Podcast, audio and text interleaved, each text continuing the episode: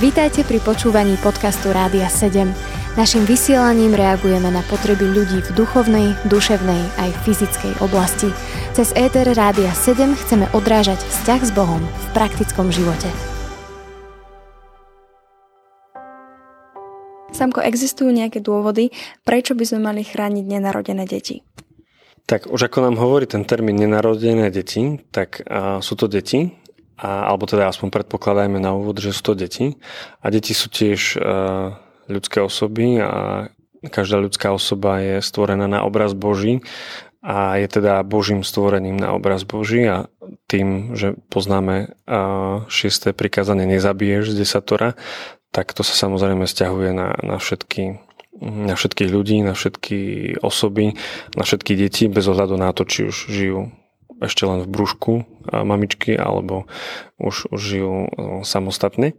Síce samotná Biblia, samotné biblické texty ani v starej, ani v novej zmluve nám priamo problém potratu nezmienuje. Existuje zmienka taká právna, myslím v knihe Deuteronomium, kde sa hovorí o tom, že ak niekto spôsobí potrat um, cudzej žene, aký trest by ho malo, mal, mal postihnúť, ale to nám v podstate nehovorí úplne o tom nejakom morálnom posúdení toho, či, či už ten ľudský plod v tele matky je už osobou, je už tým stvorením na obraz Boží. A tomuto sa úplne Biblia priamo nezmenuje. Máme v náznakoch v žalme keď eh, hospodin hovorí, že utkal som ťa v lone matky, tak už to nám ukazuje, že ľudský život začína už v lone matky. To samozrejme tiež by mohol niekto spochybniť, že či hneď od počiatku sa už myslí ten počiatok ľudského života, že je hneď pri splynutí spermia aj vajíčka v tom, v tom štádiu zigoty.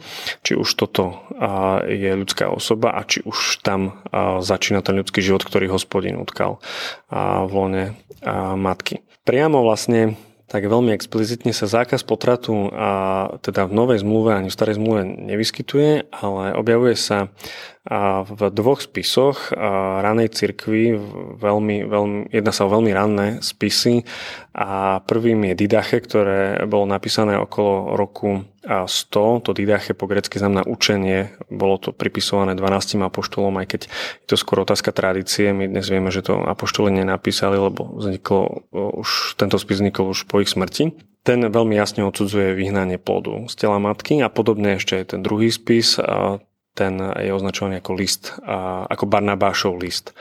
Podľa tradície to mal byť um, pomocník Apoštola Pavla Barnabáš, ktorý tento list napísal, ale tiež vieme, že je trošku neskorší. Tak oba tieto spisy zavrhujú vyhnanie plodu. Čiže v podstate, ak by sme chceli túto otázku zodpovedať tak presnejšie, tak potrebujeme ten problém toho, či ľudský plod počas svojho vývoja v tele matky a je už ľudskou osobou, potrebujeme tomu pristúpiť k takej filozofickej aj, aj medicínskej analýze. Teda najprv si potrebujeme zadefinovať, čo je pre nás potrebné, aby sme mohli nejaký ľudský organizmus, ktorým nepochybne ľudský plod je, aby sme ho mohli považovať už za ľudskú osobu a za Božie stvorenie alebo za stvorenie na obraz Boží. Potom vlastne musíme skúmať takúto medicínsku stránku, že v akej fáze už ten plod tieto, tieto podmienky splňa. A je to zložitá otázka a existuje na to strašne veľa strašne veľa názorov a rôznych názorových pozícií. Niektoré kladú a ten počiatok života až pomerne veľmi do neskorého štádia, až e, do nejakého 6. alebo 7. mesiaca tehotenstva, niektoré o niečo skôr a niekedy sa hovorí o tom, že je podstatné, aby už začala fungovať vyššia nervová činnosť a teda vlastne mozgová kôra. To je práve ten, neskoré obdobie po 20. týždni. Niektorí hovoria, že stačí, ak začne fungovať nervová činnosť, čo je nejaký 8 až 10. týždeň. To súvisí tak trošku aj, aj s tým, že vo väčšine krajín je legalizovaný potrat do toho termínu 12 týždňov a potom sú samozrejme tie teórie, ktoré hovoria, že ľudský život je osobou od, od momentu počatia. Je úplne jasné, že pokiaľ to vajíčko splynie zo spermiou, vzniká nový zárodok, vzniká tá zygota, a, ktorá sa vyvíja a cez to štádium embria až do štádia plodu. Je úplne jasné, že má ľudskú DNA, že je to samostatný organizmus a tým pádom, že to nie je nič, čo by nebolo ľudské a pokiaľ je to teda živ, živý a vyvíjajúci sa organizmus, nie je to niečo, čo, čoho ľudskosť by sme mohli spochybniť. Otázka je, že či to už je plnohodnotná ľudská osoba. A túto otázku nevieme zodpovedať s nejakou takou úplnou istotou. Väčšina tých teórií, ktorá, ktoré sa snažia situovať tú dobu toho oduševnenia, ako sa tomu hovorí, oduševnenie plodu. Čiže tie teórie, ktoré sa snažia toto oduševnenie položiť do nejakého neskoršieho štádia, tak vychádzajú z toho, že ten plod už musí aktuálne vykazovať nejaké známky nejakej nervovej alebo mozgovej činnosti. Takýto pohľad by bol veľmi, veľmi taký redukujúci človeka na nejaký výkon. My vieme, že aj človek, pokiaľ je v kome alebo pokiaľ spí, tak nevykazuje a nemá, nemá ten aktuálny potenciál vykazovať nejakú činnosť, zvlášť pokiaľ sa jedná o nejaké dlhodobé komatické stavy, tak tam tá schopnosť tej, tej mozgovej činnosti je obmedzená buď na úplné minimum, alebo nevykazuje ten človek žiadnu. Napriek tomu nikto nespochybní, že pokiaľ tá koma je reverzibilná, pokiaľ teda je možné navrátiť, alebo je tam šanca, že sa navráti vedomie tomu pacientovi, tak nikto nespochybní, že toto, toto je um, skutočne ľudskou osobou takýto človek. Preto tá aktuálna schopnosť nejakého rozumového mozgového výkonu nemôže byť tým jednoznačným kritériom.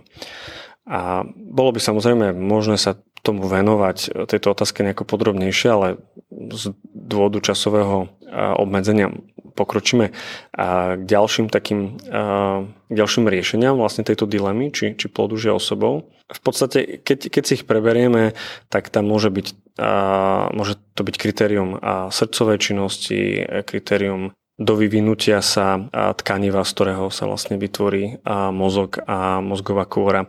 A všetko sú to vlastne také nejaké arbitrárne, čiže také nejaké, nejaké mm, na základe niekoho rozhodnutia formulované kritéria a, a každé jedno z nich sa dá nejakým spôsobom napadnúť a spochybniť. A preto si myslím, že ten počiatok ľudského života je akýmsi takým tajomstvom. A žiadna taká nejaká fyzikálna alebo biologická alebo neuronálna vlastnosť nie je dostatočným kritérium na to, aby sme rozhodli, že od tohto momentu, keď už ten plod má vyvinuté toto a toto, tak môže byť ľudskou bytosťou alebo ľudskou osobou. Preto z hľadiska tzv. argumentu tuciorizmu, čiže argument, ktorý sa kloní vždy v takých kritických situáciách k tomu istejšiemu stanovisku, tak je treba počítať s tým, že ten život ľudskej osoby naozaj už začína v momente splynutia spermie a vajíčka, kedy splynú jadra oboch pohľavných buniek, kde vlastne sú prítomné genetické informácie. Je, existuje jeden pomerne silný argument, ktorý to trošku predsa len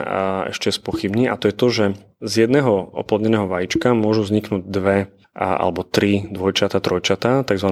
jednovaječné alebo jednovajíčkové dvojčata. A tento protiargument nám spochybňuje to, že a tá zigota už je jedincom, že ona bude predstavovať v budúcnosti len jedného človeka, lebo sa môže rozdvojiť. A keďže ľudská osoba je jedinečná a nie je možné ju nejako deliť, tak nám vyplýva z toho tá otázka, že či teda pokiaľ to vajíčko má prvé dva týždne, kedy má ten potenciál sa rozdeliť, či už je ľudskou osobou. A keďže e, ľudská osoba je jedinečná, individuálna a nedeliteľná, tak je potom otázka, či e, táto zigota, ktorá sa môže behom tých prvých dvoch týždňov ešte rozdeliť, tak či už je ľudskou osobou. Tu si pomôžem e, takým príkladom zo živočišnej ríše, kde niektoré nižšie zvieratá, napríklad existujú niektoré druhy listovcov, sa dajú rozkrojiť po dĺžke a z toho pôvodne jedného jedinca, a nikto nemôže spochybniť, že to bol jeden jedinec, tak potom rozkrojení žijú samostatne oba, obe tie polovičky a teda vlastne vznikli nám dva takéto nové jedince. A toto je taký zázrak prírody, že naozaj v tom, v tom rannom štádiu, v tej ranej fáze je možné aj to, to ľudské embryo, tak to je, je možné, že sa rozdelí na dva, a na dva ďalšie jedince, alebo dokonca na tri a, a žijú samostatne. A z hľadiska tej ľudskej osoby my môžeme predpokladať, že týmto delením vznikne ďalšia nová, prípadne, že tá pôvodná zanikne a vzniknú dve nové. Čiže a napriek tomu, že je tu tá možnosť delenia, tak to, že to ľudské vajíčko je od počiatku jedincom, aj keď sa ešte môže ďalej deliť, ale aj v tom momente, kedy, kedy žije samostatne, je stále jedným jediným jedincom, tak e, tento pro, protiargument vlastne nám dokazuje, že už aj tá, tá zigota, to rané embryo je ľudským jedincom, ľudskou osobou a keďže z toho kresťanského hľadiska je treba povedať, že z hľadiska prirodzených hodnot, keď nehovoríme ešte o, o väčšnom živote a o viere, tak to najväčšou pozemskou hodnotou je práve ľudský život a, a život človeka ako stvorenia na obraz Boží, ktorý aj pre nás ľudí, aj pre Boha má nekonečnú hodnotu a práve preto ho treba za každých okolností, za ktorých je to možné a chrániť a to teda aj v prípade nenarodených detí. Počúvali ste podcast Rádia 7. Informácie o možnostiach podpory našej služby nájdete na radio7.sk.